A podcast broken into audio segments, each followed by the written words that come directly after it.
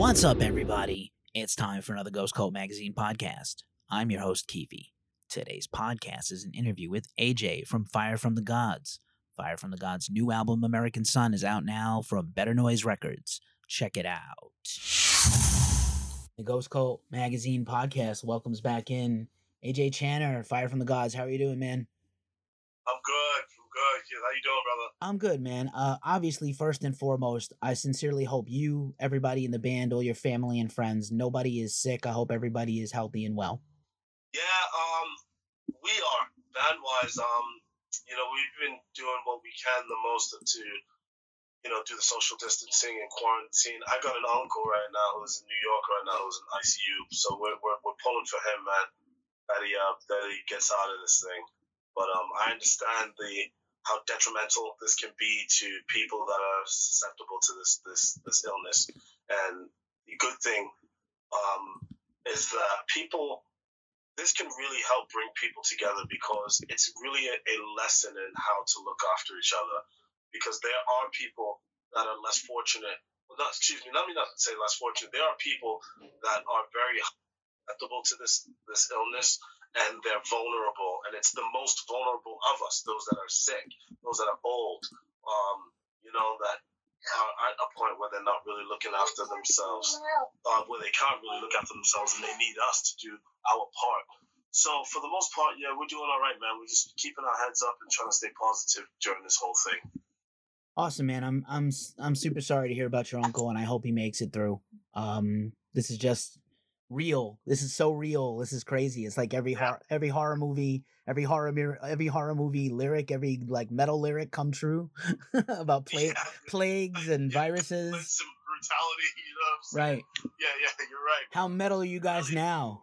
Anyway, as the sirens as the sirens of Brooklyn pass me, but um, yeah, man, it's it's crazy. It's surreal. I feel like a very sense of this being very surreal. I don't know about our generation have really never had anything like this. You know, we had 9-11, so I think you lived here. You lived here in New York at one point. Like you know, like we're all have like a little PTSD here if you've had like oh, been yeah. through stuff. oh yeah sure.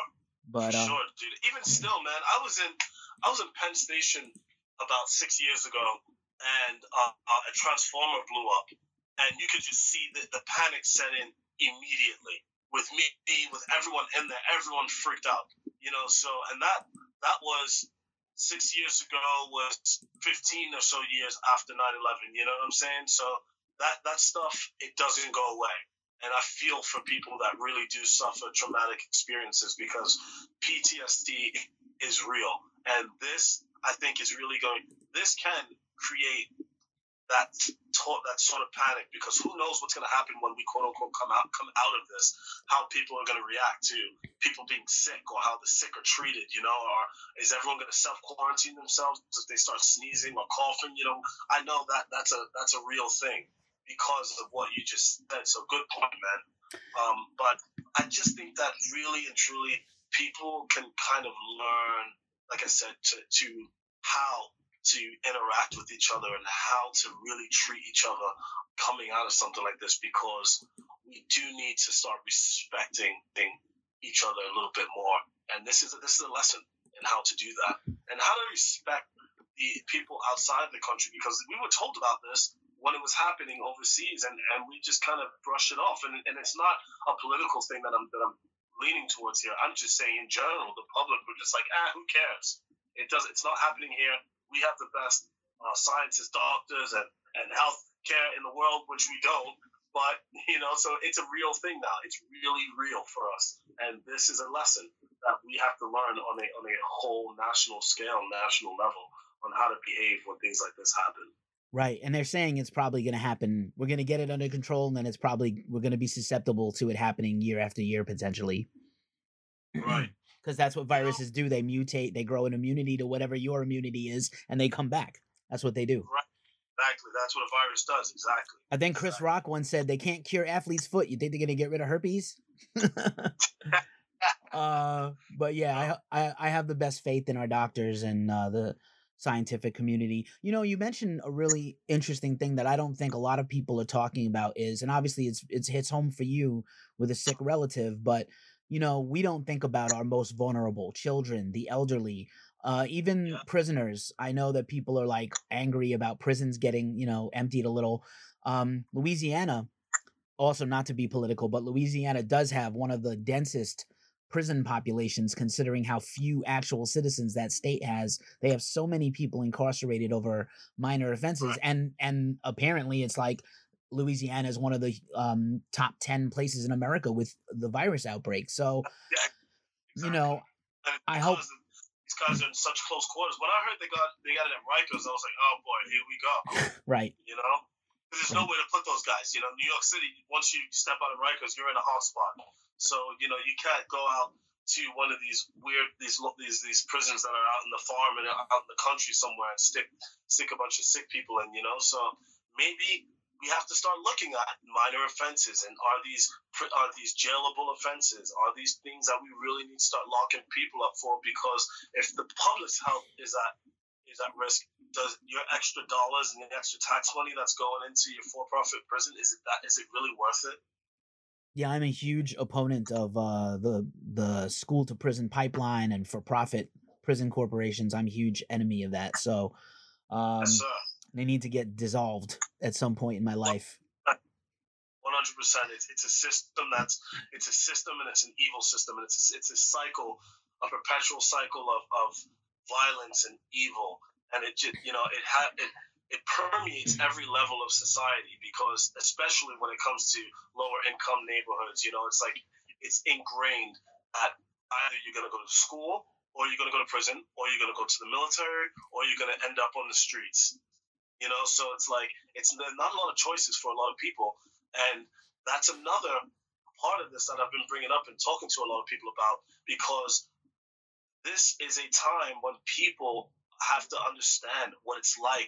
Some people, you know, the the, the I've seen people complaining on, on social media about, well, I can't get this, I can't get that, uh, I'm stuck in, I might lose my job. There are people that live their lives like this every single day Right. With the pandemic, without a war, or they live their lives right here in the sanctity and safety of the United States of America. That people live their lives like this. And this is a point when people have to understand. You know, we made a joke. We were like, you know, two weeks into it, and people are complaining about, oh, uh, you know, not having basic amenities and not having this. It's like, chill out. You've only been black for a week. We've been black our whole lives. We know how to deal with this. You Word. know what I'm saying? Word. But um, it you know people really on on, on a more uh on a, on a more personal level, it does affect us everyone, and I think everyone should know can really learn how to to to treat people because they see that this is a reality for some people every day. So I wouldn't want to live like this. So I definitely don't want my neighbor to live like this. Exactly. We got to have a little more uh, consciousness for our uh, fellow people. You know. Yes, Um. yeah, for real. You're always a person you you know very inspirational in the lyrics and very positive and a lot of stuff about overcoming problems. So you, I'm I'm sure just like you, I have seen some of my friends kind of melting down, and this is only like week three or four for some of us, Right. maybe only week two for some of us. You know what? What kind of words of uh, you know wisdom or comfort could you give to people who are feeling a lot of anxiety right now, like uncertainty? you know the, the, the, the cliche thing is always to say well there's always light at the end of the tunnel but the, awful thing about this covid uh, situation is that we don't know when that light's coming. You know what i'm saying? You can't put everything into context and compartmentalize it and say well this has happened. Now i know this amount of time until i can get out of it. So the the future does look very bleak but even as bleak as it looks, we got to remember what brought us here and the things that we were doing that we that kept us active, the things that we did, and think about how we're going to better ourselves when we do come out of this. And I think that helps people use their time and utilize their time a little better. I know a lot of people are, learning new hobbies, which is really cool to look at. You know, online, I'm seeing people pick up languages, pick up cooking, you know, um, my, my my lady here at home, you know, she's been uh, baking a ton. You know, like getting to do really getting back to the basics of life and really spending time with family, talking to your friends a little bit more. um, interacting online has taken a whole new shape. And so I'm glad to see a lot of people doing quote unquote virtual hangouts and shit like that. And it, and it's not just using technology as a crutch; it's actually using technology to uh, keep us all connected. And that still reminds us of our humanity because we're all in the same situation. You know, it's not like, well, I'm living. Yeah, the celebrities, I know they're living in their huge homes and they have cooks and they have this and they have everything on call. But us, the normal people out here, you know, talk to your friends, man. Talk to your family. Definitely heal those wounds that you that, that you felt are open that have, that have been opened over the past. Read a book, man. People don't read enough these days. So read a book, man. I just thought I was sitting down here waiting for the interviews, and I started looking at some of the books on my shelf, and I'm like, yeah, I gotta stop reading these guys. What's uh what's you know? what's on your mind to read first out of that bookshelf? uh, I have that book by um, Jesse Ventura, Democrips and Rebloodlicans. nice. Yeah. I haven't read it, and I've heard a lot about it. And I know like he's a he's a wild writer, man. You know, I've read excerpts of stuff that he's written and seen speeches, so I'm I'm kind of excited to see it, man. Killer, man, killer. Uh, and and so beside reading on your agenda, what of what else have you been doing to kind of uh, you know keep your mind sharp and pass the time with your family? You know, um, a lot of a lot of um, what we're doing now, just me, is really connecting with the, the guys in Fire from the Gods, and we're, we're trying to come up with new ideas on how to interact with our fans. And I did uh, probably about a, an hour and a half of just being live and checking out new bands and asking some Fire fans, like, you know, give me new bands to check out. And I sat there and checked out a bunch of bands, and people responded really well to it, man. There wasn't a lot of negativity. There wasn't a lot of, you know, wasn't all over the place. People were really like bringing out new bands, and you know, people have sent messages and you know, thank you so much for checking out my band. And there were a few on there that I dug, man. I checked out this band, Fractured Frames, that I'd never heard, bro.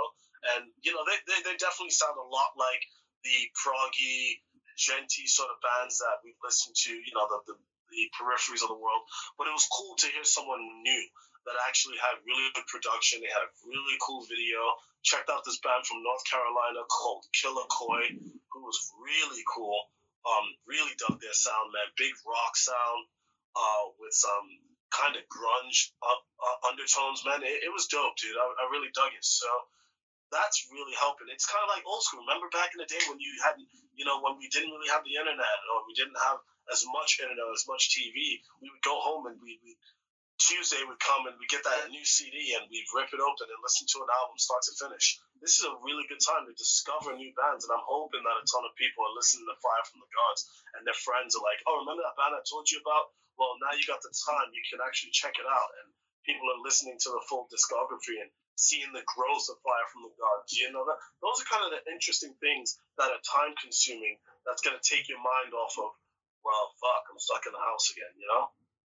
Right on. And and as we wind this down, I will continue back with the the theme. Uh, we chatted in person uh, at the label when American Sun came out, and I had said then that there was a real thread between sort of narrative, narrative untold as like a stepping stone, and then American Sun. So I'm really excited to see what you guys do next, and I'm I'm hopeful that if we have to have this isolation time, you guys are working on some fire stuff to bring out, and uh, yeah, we need to get you back on a stage where you guys belong. You just had that major, major tour in the fall with uh, Five Finger and Bad Wolves, and uh, yes. you know, it was such a great tour and and such a downside, man. I want to be back on the road. I want to be out there doing what we do. But I'm glad that the the album's still so fresh.